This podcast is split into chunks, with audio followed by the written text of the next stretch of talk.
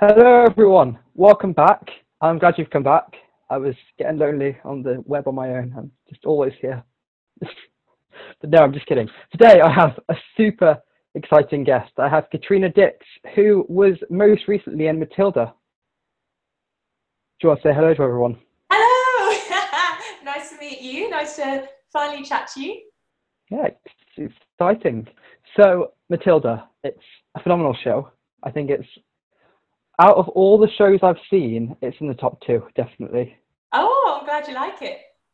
Yeah, I mean, I have only seen two shows, but still, it's in the top two. I'm glad to hear. It. Not a hard competition, but yeah, it's a brilliant, brilliant show. So much fun.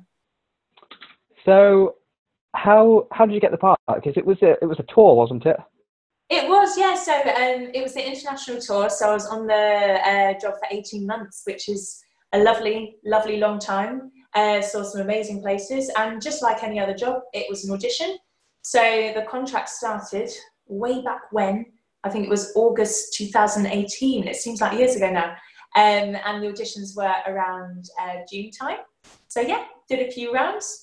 And yeah, got the lovely phone call from my agent, actually on the way to another audition saying, You've got it. And I was like, No, no, I was like, I don't believe you. You're going to have to call me back in five minutes. I was in that much shock because, similarly to you, it's um, one of the one of my favorite shows. I saw it and I was like, I'd love to be in it one day. So when I got the call, I didn't believe it, and I was like, Hang on, give me five minutes, then call me back if it's if it's true.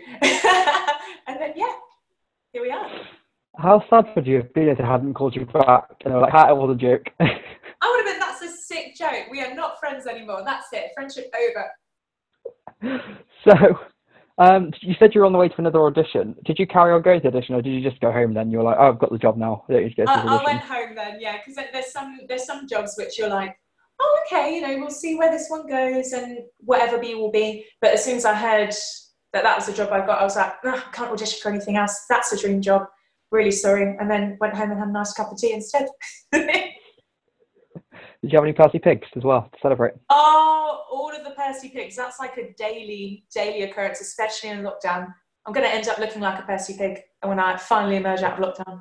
Not sponsored, by the way. Anyone watching? They're not, they're not uh, no, sponsored by Percy Pig, but they are good. Uh, if you did want to sponsor me, Percy Pig, no, if anyone from M&S is watching, then yeah, it's it, Percy Pig is a big deal, and I'm mad for it, M&S. So yeah, hit me up. Amazing. So uh, you said you were in Matilda for 18 months and you were touring internationally. What was your favorite? Oh, I think I think you just frozen. Hang on, I'm just going to wait until I get you back. Back. Right. It's recording. So my favorite favorite place to tour to was definitely Cape Town in South Africa. Um, that was a place that you know you see on postcards on internet wherever and you're like, wow, that's a place of dreams. And it it was like it's uh, the perfect mixture of like nature. So you'd look out the window and then you'd have like a vision of Table Mountain, but then it meets kind of like industrial with all kind of modern buildings. It was just such a cool contrast place, and obviously the sunny weather was an absolute bonus. Amazing. My, I think three of my cousins spent two years in South Africa because um, anyone that's watching who's a fan of musicals, which I'm sure you all are, I am not in the Book of Mormon, but I'm a real Mormon. So my cousins are real Mormons, and they went on their missions to South Africa. So that was that was exciting. What a place to go! Oh, it's been, and we went to um, Johannesburg as well, and you know we went on a sort of safari there as well. I mean, obviously performing the show was ace, but to see these places as well. And yeah, after sort of seeing these amazing creatures on safari in the wild, like I'm never going to go to a zoo ever again. You know, it was just yeah, stunning, beautiful, natural, and yeah, I'd love to go visit again one day. Cross fingers. I think everyone knows that I have to ask this question. Is Go on. Did you behave, or were you a little bit naughty? Ah, I mean, obviously well behaved when we needed to be, you know, when the time was to be professional, of course we were. But, you know, when it came to seeing the sights and hanging out, of course, a little bit naughty. Did the pose there, did you see? I felt like I had to ask that question. The first time I had someone from a children, I was like, yep, go ask. go ask Typical. How many times have you been asked that question when you were in Matilda? or that Oh. joke was made, How many times was that question asked? Did you say? or that joke made, or any like sort of reference to that? Like, There plenty, plenty of puns, and obviously as the show goes on, the, the, the puns kept rolling strong, which obviously keeps a cast on tour together, laughing and sometimes cringing equally, but all fun and games. so were your cast good at telling jokes? Oh, obviously, I think when I think sort of especially when you tour, compared to when you're doing sort of a show in one place or in London, you just become so much more close as a family unit. Um, because if you're doing a show in London, you go to work each day, you have a lovely time, and then you're still kind of coexisting in your sort of separate lives. Was when you're on tour, especially if you're on the road or in different countries, you all become one huge, massive family. So yeah, you get close pretty quickly, and the jokes start rolling from from day one. Amazing. So, what's the? I have to ask everyone this. Uh, what's the worst thing that's happened on stage? oh no! In in Matilda or, or in general? I think I have to ask Matilda because obviously Matilda. I know they're all very professional, but it's it's obviously I feel like it's going to be more mistakes happen with the the children because they're all younger, aren't they? So is there anything Of that's course, of course, yeah. Because on on tour we had um, the kids were played by a mixture of actual children. So our Bruce, Eric, and Matilda were children, and the other um, younger kids were kiddos. So they were adults, but just um, looked younger on stage. But um, as you can probably guess, the the scooters can get quite chaotic at times. So I think yeah, one of the most chaotic things happened on stage was um, someone one of the poor kids literally fell flat on the scooter and then obviously found it quite difficult to get back up again because I don't know if you've like seen the stage but it's not smooth there's lots of ridges in it so if you fall once you're not getting up for like a good five ten seconds so yeah that was quite quite scary a little bit funny when we realized that the poor kid was okay kind of trying to wrangle your way around everyone on scooters so yeah that's a recipe for disaster sometimes good story? so, what's what was your? Was there one thing that every time you went on stage in Matilda you always looked forward to? Absolutely, and that is so easily answered. Oh, actually, well, it's two things. But the first thing that came to my mind was the swings. Whatever, like, what other show do you get to do where you get to like do a Superman and swing on a swing and have an amazing time? And not to mention that when I grow when I grow up is probably one of the most beautiful songs ever written. So um, yeah, that was the beginning of Act Two, and I've got shivers thinking about it now. Everyone loved it. It was so exciting, and for me, it yeah, it never got old. Have you seen the? It, it never grew up because that's the Say that again. Never grew up, never grew up, Never grow up. Never never got old. Sorry, bad puns. no, never, never, never. There's plenty more where that one came from. So keep keep the puns coming. Have you seen the James Corden version of When I Grow Up with Ben Platt and Tim Minchin? I haven't. No. Oh, so good. It's a Donald Trump version, but it's so good. The it because to it's the Tim. Minchin. He obviously wrote the he obviously wrote the musical, didn't he? Tim Minchin. Yes, to mention. Yes. And then Ben Platt is obviously amazing. A I love Ben legend. Platt. And then James Corden. It was just, it's, and they've got the swings as well, and they're in costume. It's amazing. So if you check it out on YouTube, that's also James Corden is not sponsoring me. If you want to, though, come on the show. James Corden. We've got Percy Pigs. We've got Jane Corden. Keep them coming. Um, but yeah, I want to see that. So make sure you send it to me after. I will. I feel like maybe I should put it, put it in the description, the link to the video if you want to watch it. Yes, go on. Not for kids, more for adults. Oh yeah, absolutely. Yeah, keep it. Keep an age restriction. 15 plus, probably. Yeah, yeah, probably that sounds right. yeah. So before you were in Matilda, moving on, even though it's very sad because Matilda is great to talk about, you were in producers. That's correct. Yes. Uh, yesterday, I was speaking to, I think it was yesterday, someone else who was in producers, and they said it's one of the biggest roles they had because they were, it was one of their dream roles and they got it straight out of college. How was it for you being in that show? Oh, it was so, so much fun. I think, especially as a, performer, actress, dancer, singer, wherever your kind of love lies, well, obviously in all three is musical theatre, but um, there's no other show where I've had the opportunity to dance and be a super, super glamorous showgirl, kicking legs up, and then also be a tap dancing granny. So, um, yeah, I think it was just a show where you, it was so diverse. There was obviously tap dancing, showgirl stuff, everything. And yeah, how can you not have fun doing a show like that? So yeah, it's brilliant. Amazing. So I'm sorry to move on so quickly. I'm just cautious. I have another interview coming after this. Not so, at all. Fire away. Um, you are privileged because you have been in Matilda, but also Charlie and the Chocolate Factory. Exactly. Yes, indeed. How does it feel being in those two amazing shows?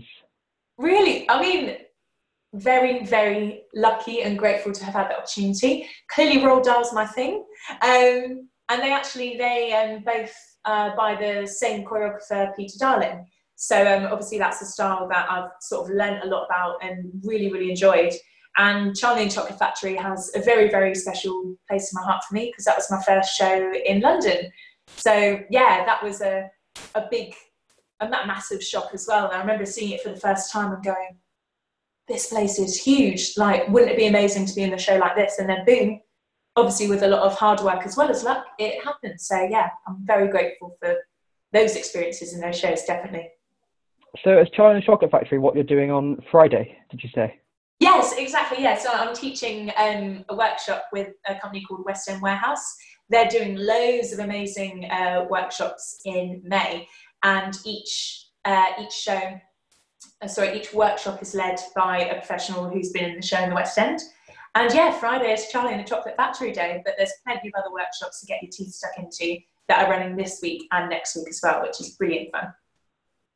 Amazing. So, if they ever made, I'm just wondering, this is not related, but if they ever made a Percy the Pig musical, would you go for Percy the Pig? Obviously, I know. Actually, well, I think Percy it shouldn't be gender specific because it's a pig, it's an animal. But you know, I think I'm more of a penny gal because I'm in love with Percy the pig, so I don't feel like I should become Percy the pig. So I could feel like if I was Penny, I could still admire Percy the pig. Is it bad that I'm thinking into this so deeply and taking it so seriously? I don't think so. But the real question uh-huh. is, who, who would you want to play Percy the Pig? Oh, oh God, that's a question. I mean, I guess because like my partner's watching this, I'm probably going to have to say my partner Simeon. Amazing. But we'll hold auditions. We'll, we'll, we'll see we'll see all of the talent that's out there, and obviously we'll pick the, the best person, the best person for the job. Best person for the job. Amazing. So we have another show to talk about, and that is your first big show, which was Ghost. Yes, yes. Oh wow, what a brilliant show. Yeah. Tell um, everyone about that. Yeah, of course. So that was probably my first. I've done other shows, um, sort of sort of smaller productions and some fringe shows, but that was like my first kind of longest contract. So that was six months, and it was in Frankfurt in Germany, and that was again my first experience um, living away for like that length of time or being abroad for that length of time. And yeah, I, I think I think everyone must know if you haven't listened to the soundtrack, you simply must. But the music is stunning. Every night I cry at the overture. You know, you do your hair and your makeup, you get ready for the show, and next thing you know, I have mascara down my face because the music is just absolutely stunning. Um, yeah, brilliant, brilliant show. And I met a wonderful choreographer called Lee Proud, who is someone who I really look up to. So yeah, his movement definitely kept us in shape for uh, six months because he's very um, athletic and virtuosic. So that was a really exciting opportunity. Amazing. So sadly, we're coming to the end of the interview, which is very sad. I No! enjoyed speaking to you, but we Likewise. have a few more questions left to ask you. Quite quick fire questions, but the first one is I've warned you for, and it's if you could be in any musical as any character with no age, like stereotypes or gender stereotypes, which musical, which character, and why? Okay, um, I think I would have to be. Oh, I had two. I had two in my mind, but I'm I'm going to go for this one. Um, Anne Boleyn in Six. Um, just because the music. Well, I'm driving my partner mad because I play the soundtrack at least once a day, sometimes twice. Um, but I love um, the choreography. Carrie Ann Ingrouille is someone who I really, really look up to. Um, I love the movement. I love the style. I love the kind of um, the twist on historic tale, which normally focuses on the man, and that being switched around and being all about the women and their stories. And yeah, the idea of like a sisterhood as well. I think that's a very empowering thing to happen in our industry. So yeah, that's definitely a show that is on the bucket list. And Anne Boleyn, she's just a really quirky, fun, playful character. And yeah, I could just imagine how much fun that would be to perform on stage every night. Good choice. Uh, next question is they are making K- Katrina Dix the musical. Who plays you? You can't pick yourself. Ah, oh, okay. Oh, there's so many. There's so many talent. Is it is, is it a musical? Would it have Yeah, to be musical. Okay. Um, I'm going to say Lucy Jones because her vocals are absolutely stunning. Um, I watched her in Rent at the Other Palace. So yeah, she she can play me any day. She'd have to get a bit of a blonde dip dye bob, but yeah, I'd be delighted if she played me. Yeah. And did you say your partner like watching? Who would play your partner? Oh, who plays Sim? Oh, that's a question. You have to think that it'd be with Lucy Jones as well. So um, I think I think it's Ben Stiller sometimes he gets compared to, or or no, sometimes I think it will be Lee Evans actually because Lee Evans are very like I love watching his comedy shows and my partner's quite funny. Um, and yeah, Lee can play and sing. So yeah, Lee Evans. I don't know if he's going to like me or hate me for that choice, but we'll find out. if you're watching, let us know in the comments. I will. I will. I'll make sure he watches it. um, good, good choices, Lucy Jones and Lee Evans. So that's an amazing pairing. It could, it could be like a new double act. I may have created wonders there. Would it be Lee and Lucy or Lucy and Lee that they call themselves? Lee- Lucy and Lee has a bit of a ring to it. I feel that could be like the title of the song, like Lucy and Lee. Mm-mm-mm. I feel like my shoulders are going already. It's going to happen. Ah, amazing. You have to start writing. You have to start writing it and get in touch with Lucy Jones and Lee Evans and see what I mean, we've got lockdown. Who knows? I could become a songwriter all of a sudden. Amazing. So this is a hard question because you told you just said that you listen to the Six soundtrack uh, once a day, maybe twice. yes. So this question is: if you had to pick between only listening to one original cast recording for the rest of your life, or listening to any cast recording but, meant, but only once and never go back to it, what would you pick? Did I say that right? Oh, that's such a tricky question.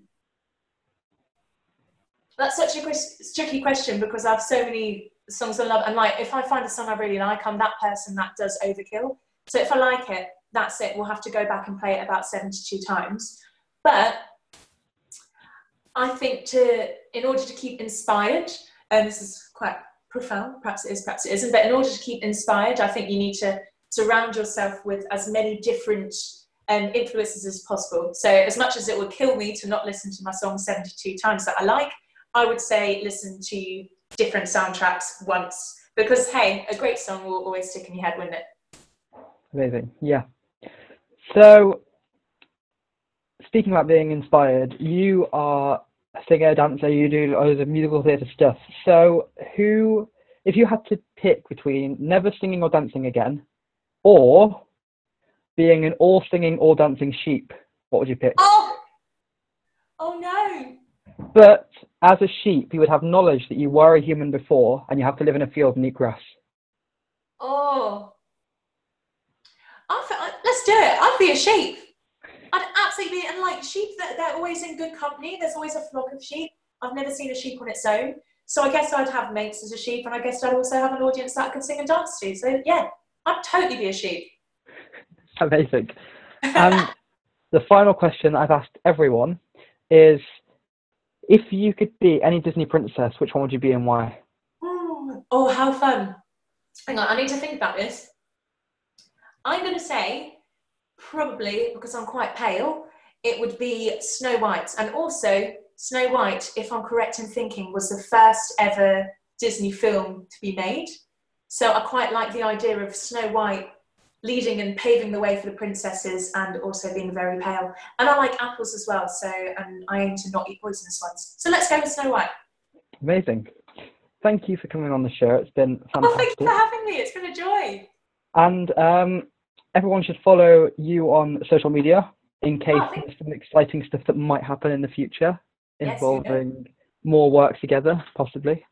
Yes, So I this hope is a little hint to everyone watching that you should follow. What's your social media? People to follow? Of course. And it's just my name, Katrina Dix, K A T R I N A D I X, with an underscore at the end. Okay, cool. And everyone follow that because there'll be some exciting news coming soon, hopefully. Yeah, indeed. Fingers crossed. Did you like my underscore, by the way? That was my Yeah. That one's Dix underscore. That I was so shocked. I was like exclamation mark. I was about to do a but I don't think that's possible. Not that. No, I'll, I'll stick with the underscore. I think I'm strong on that one. It's just like a semicolon. Can, yeah. Or comma. Comma's quite cute. Comma, yeah. Don't know. Oh, full stop. Oof. Full stop sounds quite violent. Yeah, it's quite aggressive, isn't it? Yeah. I, mean, I guess exclamation point should be quite aggressive too. Then it's like exclamation point. I, th- I think you win. The exclamation point. That's my favourite one. Yeah, it's clearly the best. I'm going to do my punctuation. I'm not going to actually be punctuated. I'm actually going to now do all my punctuation. So as soon as I finish a sentence, I'm going to go. Or that'll be my new thing. I'll see if I'll see if Sim likes it. You have to stay like like monotone though.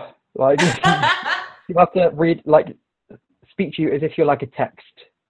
yeah, be, all, all, all my expression will be in my physical exclamation marks. You have to say, "I'm so angry at you." And when they say, "I can't tell who being," I say, "Sorry, I forgot the punctuation. I'm so angry at you." Boof! They're like, "Oh, she's it's quite broken." clever good dancing. You know, the fact I can't dance much at the moment, maybe that will give me my dancing movement fix. amazing." So yeah, last thing is, have you got any advice for people stuck at home right now? Absolutely.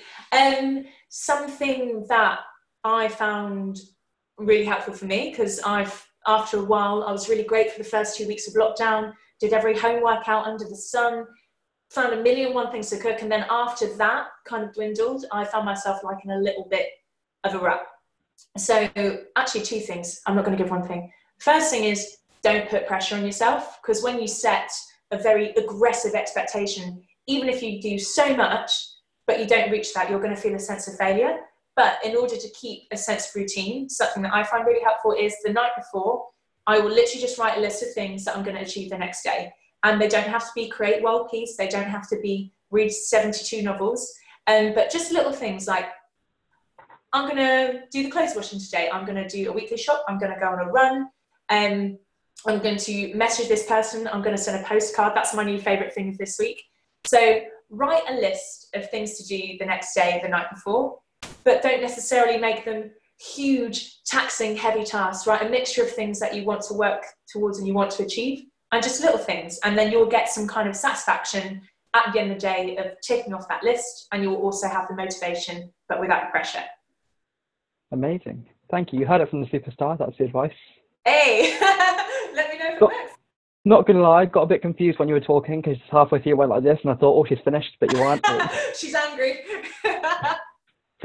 was like, "Oh, she's." Oh no, wait. Yeah. Um, last thing I need to say is this interview is for acting for others, which you should all donate to. And there's this is my favorite part of the interview every single time. Donate in the link in the description because there's one down there. I've always wanted to do that. So yeah, make sure you donate because it's very important at the moment to help people that are struggling. And as much as you can, just please. That's all I have to say. Such a beautiful course. Thank you so much for opening my eyes to it as well. So yeah, No worries. Just so everyone knows, it is really important, Aggressively important. aggressively important. I think the last thing I need to say is I just need to finish by saying to everyone, make sure you follow my advice that I give every video.